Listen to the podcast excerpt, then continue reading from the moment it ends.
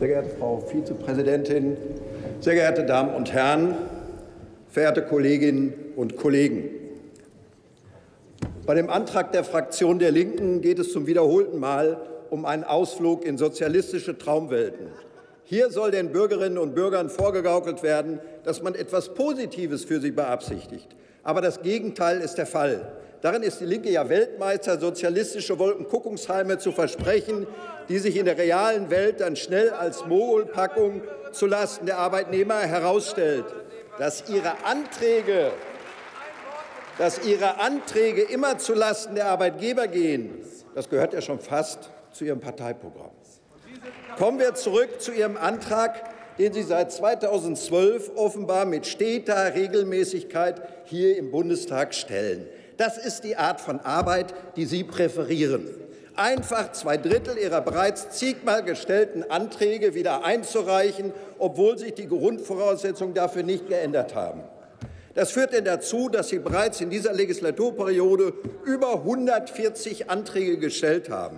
Damit vergeuden Sie nicht nur wichtige Sitzungs- und Arbeitszeit, nein, Sie vergeuden auch Steuermittel und schwächen die Effizienz dieses Hohen Hauses. Aber vielleicht gehört das auch zu Ihrem Konzept. Zum Antrag. Da fordern Sie eine Begrenzung der wöchentlichen Höchstarbeitszeit auf 40 Stunden.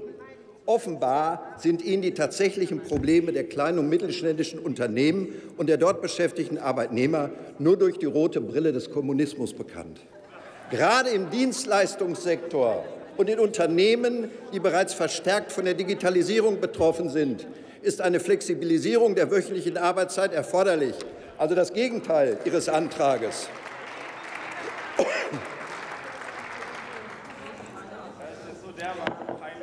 Wichtig wäre daher hingegen eine variable monatliche Höchstarbeitszeit, um den Veränderungen des Marktes bei gleichzeitiger Wahrung der Rechte der Arbeitnehmer Rechnung zu tragen. Starre Arbeitszeitmodelle führen hier lediglich zur Abwanderung weiterer Unternehmen in das europäische und außereuropäische Ausland und zur Schwächung des Wirtschaftsstandorts Deutschland. Die schwarz-rote Regierung spricht hingegen sogar von Vollbeschäftigung und ruft damit abstruse Forderungen wie die Ihrige, werte Kollegen der Linke, auf den Plan. Die tatsächliche Situation des Arbeitsmarktes in Deutschland ist deutlich anders, als sie hier in diesem Hohen Hause dargestellt wird. Und das müssten gerade Sie, die hier schon länger sitzen, meine Damen und Herren, doch alle wissen. Da sprechen Sie von einer permanent sinkenden Arbeitslosenzahl und postulieren, es gebe nur 2,4 Millionen Arbeitslose. Schaut man jedoch in die offizielle Statistik Migration im Arbeitsmarkt, findet man dort schnell die tatsächliche Anzahl der Arbeitssuchenden, nämlich 4,6 Millionen. Dass davon 1,3 Millionen ohne deutschen Pass sind, will ich an dieser Stelle gar nicht weiter kommentieren. Neben, neben angeblich sinkenden Arbeitslosenzahlen redet Frau Merkel, wie ich bereits vorhin erwähnte, von möglicher Vollbeschäftigung. Damit ist dann wohl gemeint, dass ein Job bei vielen zur Bestreitung des Lebensunterhaltes nicht mehr ausreicht und zwei bis drei Jobs angenommen werden müssen, um über die Runden zu kommen. Das bedeutet, man ist den ganzen Tag voll beschäftigt. Das verstehe weder ich noch die Bürgerinnen und Bürger dieses Landes unter Vollbeschäftigung, Frau Merkel.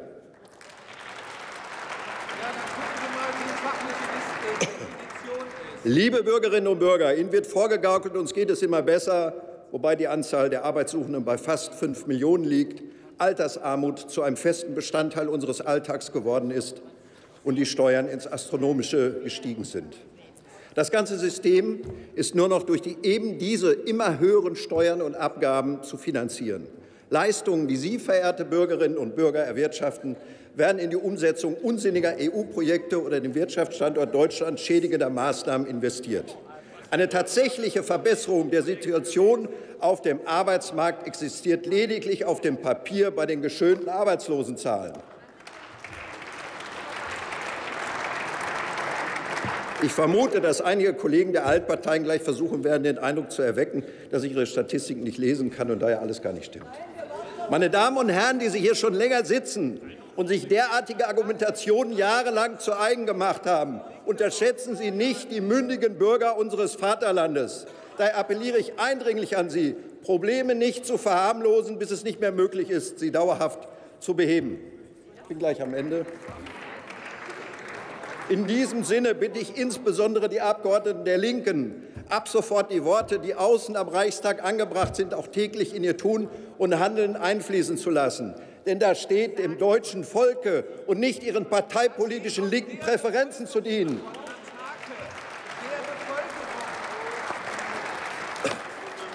Die AfD stimmt einer Ausschussüberweisung nicht zu und lehnt den Antrag komplett ab.